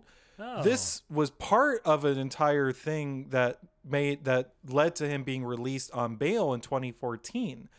Um, and while he was on bail, he actually lived with Richard Linklater in Texas. Um, however, so so that then that happened in 2014. Uh, he then had a resentencing hearing that uh, basically sends him, resentenced him to 99 years uh, or life with no possibility of parole. And basically, a large part of the re sentencing and everything was set around the idea that um, the, the the case they presented was that the the judge and the parole officer or whoever had been misled by the film and you know in a way that has some sort of interesting commentary on the movie itself but i don't know enough about the case to provide it uh, a lot of it centered around the idea of like the family basically claimed you only re-examine the case and let him out because of the effects of the movie, despite the fact that the evidence of the case still stands. Yeah. So, uh, lots of interest, lots of interesting stuff. Unfortunately, like I said, I just genuinely don't know enough about it to really weigh in. Um, but all that to say, at the moment, everything is exactly the same as the end of the movie. There was just this weird diversion for two for two years that he lived in Texas. He just lived in Houston. So That is very strange, and it, it like Yeah. kind of goes back to the complexity of this character. Because as much as we can Yeah. be like, oh, Bernie, uh, she was kind of the worst. At the same time, he did stuff her in the freezer and then acted like, well, it's because I wanted to give her a proper burial, and you're like, ah, suspect. I'm suspect. and went several months just living a normal life and, Yep. and spending money So, and yeah, it's Again, complicated. So com- yeah. complex character. All I'd say is I would not let him out of prison, but that's because I'm not on Team Bernie like you are, you sociopath. Anyway, That, that's because you're you're pro incarceration. You're I you, You love the American. You love the American incarceration system. That's right. Anyways. That's right. Whose turn is it, John? Is it my turn? It's your turn. Yes. John, another odd overlap between you and Bernie. Um, when I watch Bernie lead worship at church, that's exactly how I remember you doing it. Honestly, between That's that between that and that's leading a little. I'm just saying, between that and leading musical theater of children, the overlaps between him or you are quite harrowing, actually. I mean, we, we I do want to make it clear to listeners. Mike is is for comedic effect stating the opposite of reality. I just want that to be known. I don't know. There's very say? few things. I don't think you could characterize my onstage demeanor more perfectly or more perfectly mischaracterize it than comparing it to Bernie's onstage demeanor. But I digress. Um, okay.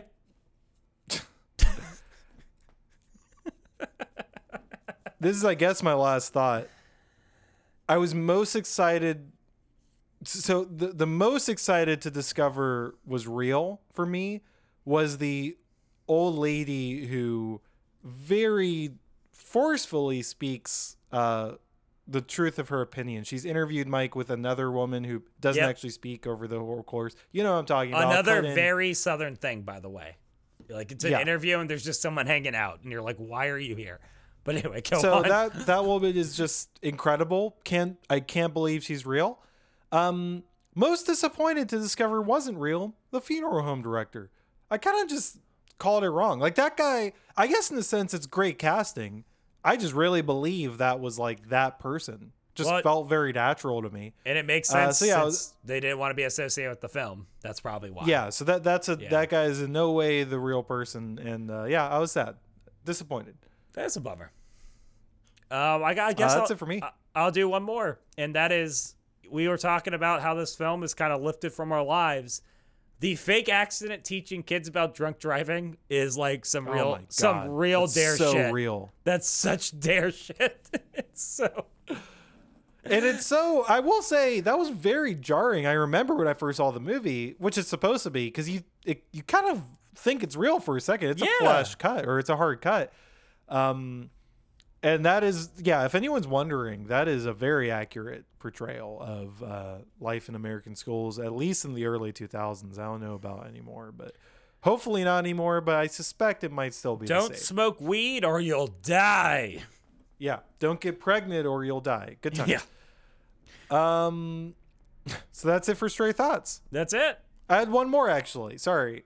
Uh, Richard Linklater cameos in the movie. Do you know who? Who?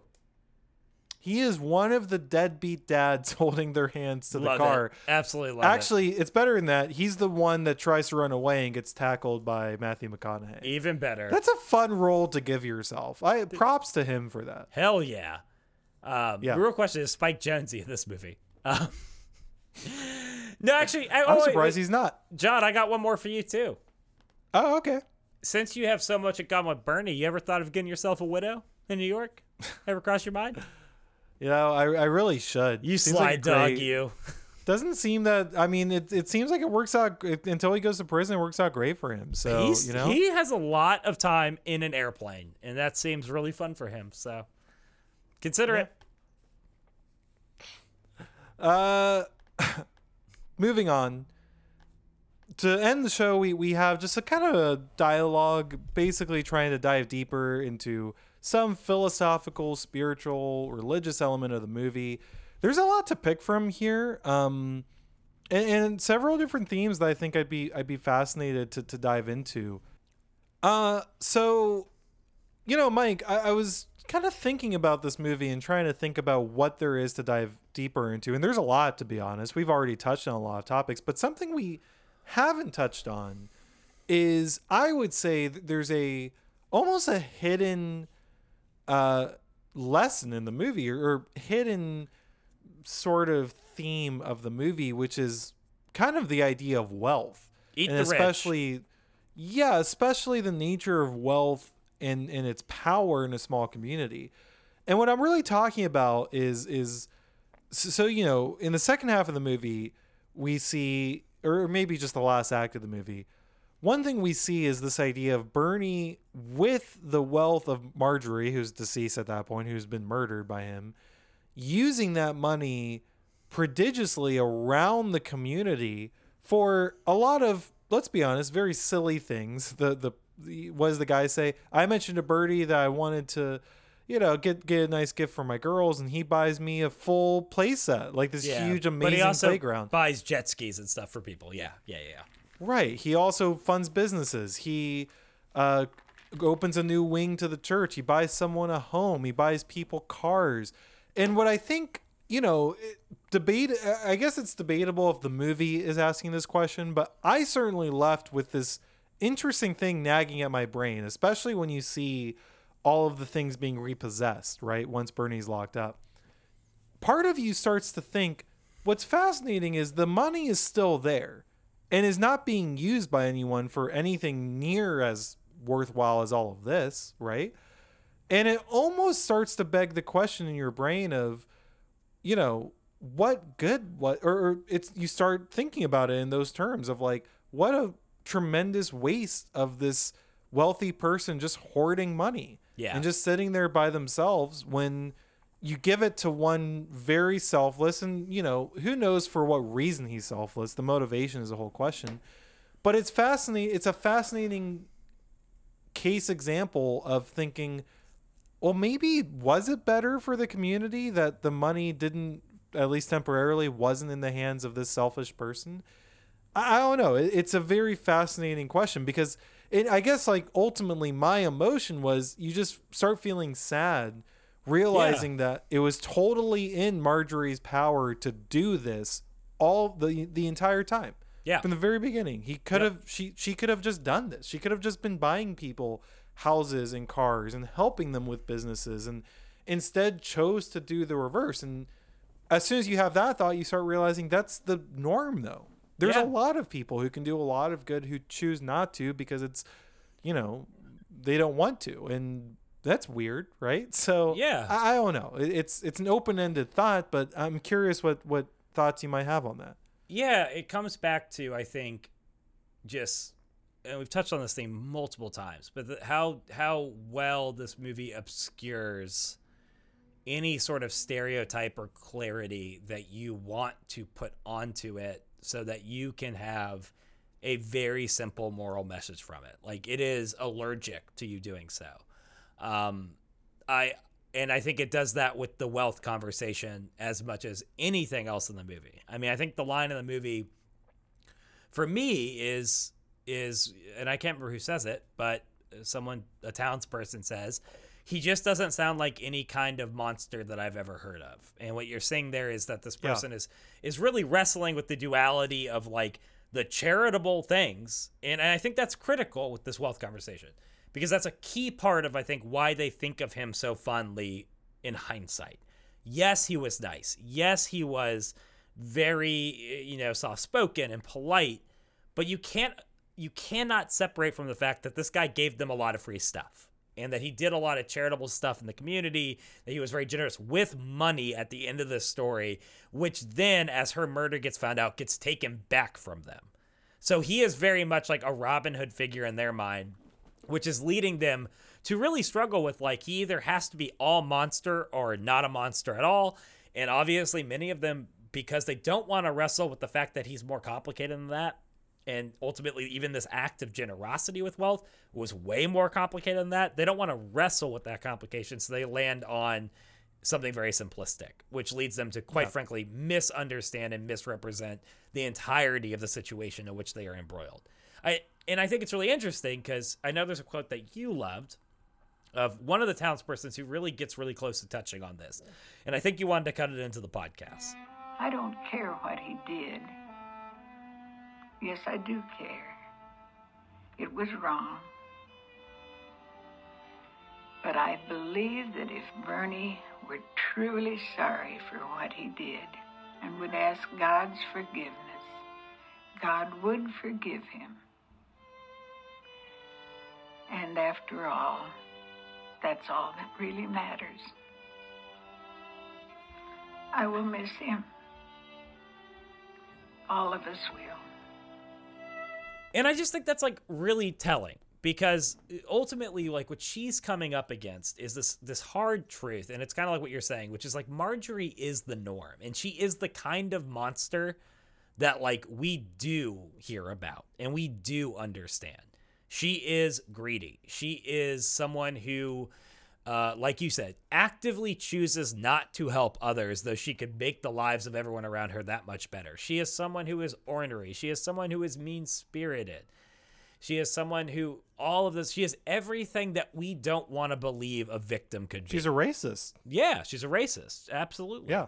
And we don't want to believe that she can be a victim, and yet she is. So he's obscuring the victim nature of her. And then I, there's a part of it that's just like we don't want to believe that Bernie's a monster because we don't want to believe someone that like, you know, kills the rich and gives to the poor. We don't want to think of that as monstrous when we're poor, right? Yeah. So we need to find a way to make him not complicated so that this action can be the the brazen act of of charity that we want to remember it as. And and ultimately I think what this movie is trying to do with every topic, but like you're kind of putting your finger on, especially with this conversation of wealth, is to just be like no no no. And it wants to blur all of those lines. Victim, perpetrator. Uh, good guy, bad guy. Mean person, generous person. It it is trying to make all of it as gray as possible for you to kind of reflect on your own biases and ultimately how that how that leads you to represent these characters in your head and then beyond that to justify what is done unto them or by them and basically that's the litmus test of the movie. Um, but i think you're absolutely right. There is something about especially that money component that just gets stuck in the back of our brain. And i don't know what it is but it is the probably the the part of it that you're right that prickles at me the most in terms of like this movie's unwillingness to give me a clear morality on either of these two central characters. Yeah, I totally agree, and I think it's funny because he's such a. It, this gets back to what I was saying, where McConaughey's Danny Buck character.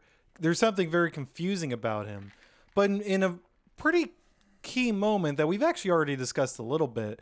After the the message that the pastor delivers, basically exonerating a confessed killer, there's this great moment where Danny Buck is confronting him, and the line that he actually says is, I think you're choosing to remember the Bernie that gave a hundred thousand dollars to your church. Yeah. And you know, the pastor says something effective, Well, I'm sorry you think that way, I don't agree, blah blah blah. But it kind of I think by asking it, Danny Buck and Richard Linklater are placing the question in your mind too of like Yeah. on the one hand he's charitable in a way that you want to reward you want to praise him for but on the other hand did he just bribe them into into you know supporting him no matter what? And that's pretty insidious as well. If i you know if i commit a murder and hand you a hundred thousand dollars and you say hey this person should be forgiven that's not a good look Yeah. that doesn't quite gel with her idea of what what is justice. And and it's also worth noting you know for all the townspeople are saying are are trying to find ways of you know letting bernie off of his crime i i made an offhand comment earlier about incarceration in america but it is a little bit jarring to realize people are incarcerated for far less Yeah. all the time Yeah. and I think that's a seedy underbelly of what we're witnessing here too. That that there's an element of wait a second, suddenly we want to go easy on this guy because he or we want to go easy on crime just because and, and this is Danny Danny Buck's righteous indignation in the film as well. Um, just because he was nice to us, just because Yeah. he, he did things for us, like that's not the way this is supposed to work um, things are already broken, but in the opposite direction. We can't just suddenly decide that we're being overly magnanimous. Yeah. So it asks a lot of fascinating questions. I think you're right, Mike, that the strength of the movie is in how it doesn't necessarily answer those, it doesn't provide clear cut answers, No. leaving you in this state. Yeah. Yeah. No, and I think that's why I keep coming back to that word of justification because that is ultimately what you're you're what we're dancing around, what we're talking about, what we're branching off of is this idea of like what is it that you find easy to justify? Both something that you do or something that you witness someone else do that you basically where do you draw that line of this is justifiable and where is it? And how much of that is determined by your own bias? Or even more insidious than that how much the person that you want to justify and what they've done to you fit it's uh, done for you fits into that equation right? So it's Yeah. not only is it already a biased marker for many of us we will justify this person's uh, right to treat someone in this horrible way because they're nice to us or our group or all these other things, and we won't justify that behavior in anyone else that we don't know or someone that we think is is not nice to us. There's already that bias that's just like intrinsic to the human condition. But then on top of that, you throw in this issue of, but also how much further do we move that line of justification when they start being when it starts being involving a person who is an active benefit and value add to our lives, much less I think, and I think what the movie's trying to get you to recognize is the single greater move of that line is someone who benefits your wealth or your well-being or your financial stability. And how quickly, when greed mixes to that patient, does that does that movement of that line get completely out of whack, and yet you're totally oblivious to the fact that you've moved it at all? And I think that's that's the question that's asking all of us to think about is like basically who who do you make that leeway for in really insidious ways and why? But then, like you're saying, on a more on a larger scale, like where are you buying into a system that also just makes it the norm to move that line for the nature of power and money as just like the order of business of the day?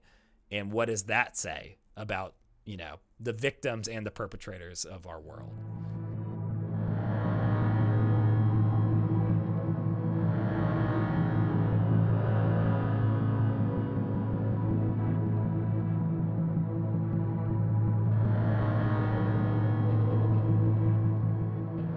Hey guys, thanks as always for listening. Mike, do you realize we've exceeded the film's running time by several minutes here? Ah, we did it I again. hate it when we do that. Uh, At least we're we just want to let you know for the next episode, we do actually have a final question for each other. Before that, on next episode, we're going to be discussing Spider-Man Into the Spider-Verse, the 2018 Spider-Man, animated. This is Spider Man. What? I'm just gonna let it play out. Okay, you're done. This is our Do first. whatever a Spider Man can. Is this our first anime movie. I can't quite That's not true. remember. Inside Out. Oh, it's not. Inside Out. This is our second anime movie. uh, it's an incredible movie. If you haven't seen it, go watch it. You already know. Final question. Mike and I have each prepared a final question for each other. Mike, based we I already put it into the episode. I might just bring it back here very briefly. Uh, based solely off of the old guy in the diners, uh, kind of well, man, what would I call it? Explanation of the regions of Texas based solely off of that like description. What part of Texas do you want to live in? In would you want to live in? I would to remind you, the carcinogenic coast in the south, where the Tex meets the Mex, as in the food. Uh, the the Austin char- he he really just dives in Yeah, behind think- the pine curtain in Carthage.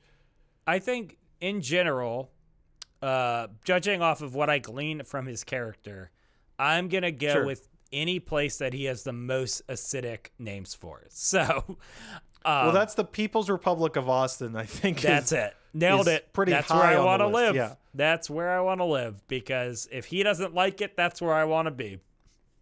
Tough pull for that guy, but I'm not disagreeing with you. I, I actually would push back on that because he's got a lot of distaste for Houston, which I I'm gonna go ahead and say you also would have a lot of distaste for. That's fair. So I I don't think it's quite one to one. He doesn't like it. You're in. Even the but- worst people on earth, I can find some common ground with. That's fair. Brutal, brutal takes. But Yeah. again, not gonna disagree with you. So we're moving to Austin, is what you're saying? Yeah. How about you? Where are you going? You big Carthage? Uh, you just like you just like like what you saw? But yeah, I was really, in, you know what? When we saw the Country Music Hall of Fame, uh, that's when I knew I was in.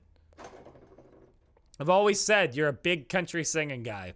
Big country and western. Would you yeah, not just from way back. Bernie in church services singing? We didn't talk about it, but hymns. also great introduction to the character uh, after the actual introduction. But him singing almost the entire song of "The Lord Lifted Me." Yeah. great, Yeah. great, and great Jack Black moment too.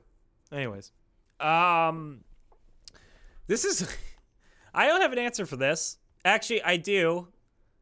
The answer to this is going to be well. I'll ask the question and tell you what immediately came to my mind and was thus off the table.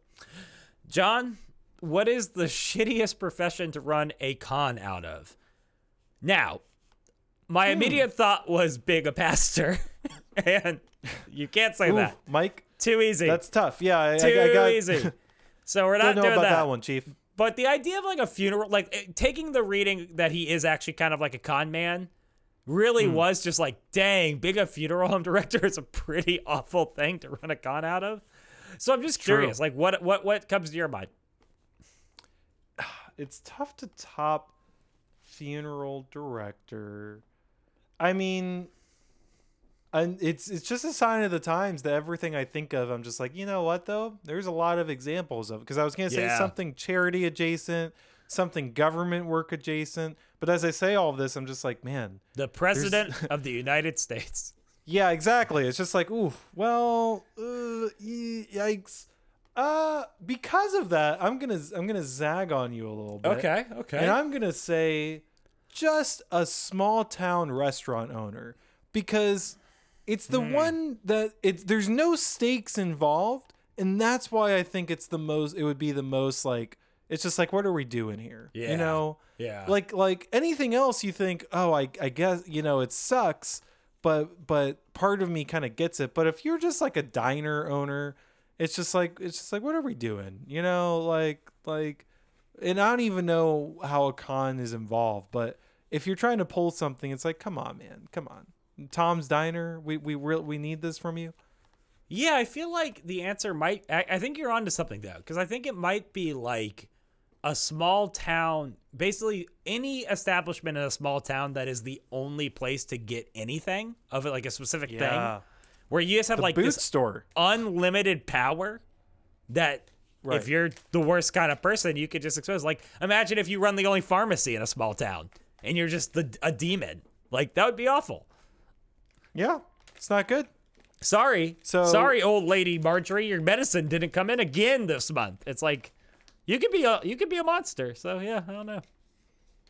Man, so now this is just a really great like sort of life plan that we've really laid out here for me. Like, I- Yeah. I, just need to oh, oh, buy a diner somewhere and just start hustling people. This is a great idea. Yeah, there's this You town, know- Carthage, Texas. Moved there. Yeah. Uh, Uh, Mike, any closing thoughts on Bernie? I actually have one, which is we never mentioned that the hairdresser who is the real person, for some reason, most affected me by being the only person genuinely hurt by Marjorie's absence. Yeah. In a way that felt profound. And, and it just, I just want to shout out that guy because, uh, like the genuine pain with which he says, we had I had a close relationship. I felt that that you have sometimes, and I just knew something was wrong. That I the idea of being cast off so flippantly didn't sit right with me. And you're like, you know what? I buy that.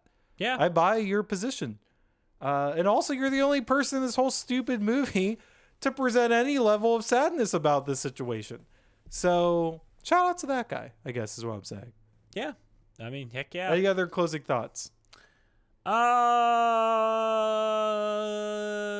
Uh, no, I don't think so. Okay. Uh, that was just good podcasting. Yeah, I think, I think this movie's really good. I I, I Yeah. uh, really enjoyed it. I'm trying to think of where it fits in his filmography. That's a conversation for a different pod. But I I think here's my final thought. This is a highly ambitious movie that I think nails it more often than it misses. And given the danger that this film could have been in of being a abject disaster, both the sensitivity of the subject and the really insane way that they went about making it, I think that's just high praise. I couldn't have said it better myself. Uh, Bernie, highly recommended. And I guess that covers it. Thank you all so much for listening once again. I'm Jonathan Devine, joined by Mike Overstreet, and we'll see you on the next episode. Goodbye.